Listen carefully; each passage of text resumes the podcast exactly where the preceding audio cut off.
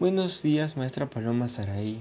Mi nombre es Luis Diego López Paz, quien cursa el segundo grado Grupo 1 de la Escuela Preparatoria Oficial Anexa a la Normal de Tenancingo, turno matutino. Vengo a dar una pequeña exposición sobre las comunidades virtuales. ¿Qué son? Se denomina comunidad virtual o comunidad digital a aquella sección de datos procesados entre sí, cuyos vínculos, interacciones, relaciones, comunicaciones y técnicas tienen lugar, no en un espacio virtual, sino en un espacio físico como el CPU.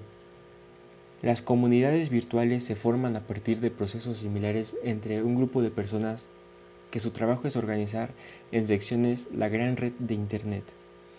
Se organizan y se llevan a cabo a partir de servicios en línea. Puede ser de cualquier tema o de cualquier estudio tecnológico. No hay negociaciones. Las comunidades saben que son redes, evolucionan de este modo, ampliando los miembros, diversificándose entre sí, nacen en el ciberespacio. Existen ventajas, la gran ventaja de las comunidades virtuales es que los miembros del equipo pueden encontrarse en cualquier parte del mundo y de esta manera pueden trabajar, vender o estudiar. La única condición en que estén conectados en una plataforma digital por medio de Internet. Las ventajas. Después de responder qué es comunidad virtual, surge una nueva pregunta. ¿Cuáles son las ventajas de una comunidad virtual? Existen múltiples ventajas. Una, al estar conectados a Internet podemos interactuar con personas de todo el mundo. De esta manera practicamos otros idiomas y adquirimos experiencias culturales e internacionales. El contacto con las personas de todo el mundo permite que tengamos perspectivas distintas sobre un mismo tema. Esto enriquece nuestra manera de interpretar un hecho desde distintos puntos de vista.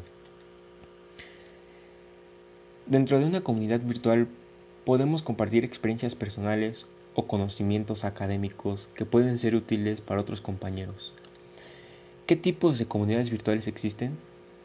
Foros de discusión, moderados, no moderados, abiertos o cerrados, redes sociales, Facebook, Twitter, Instagram, correo electrónico o grupos de correo electrónico, grupos de noticias, videoconferencias, chat, web chat, chats tipos IRC y multimedia de chat.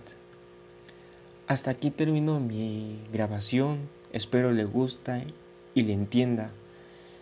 De antemano Agradezco su atención. Que tenga un excelente día.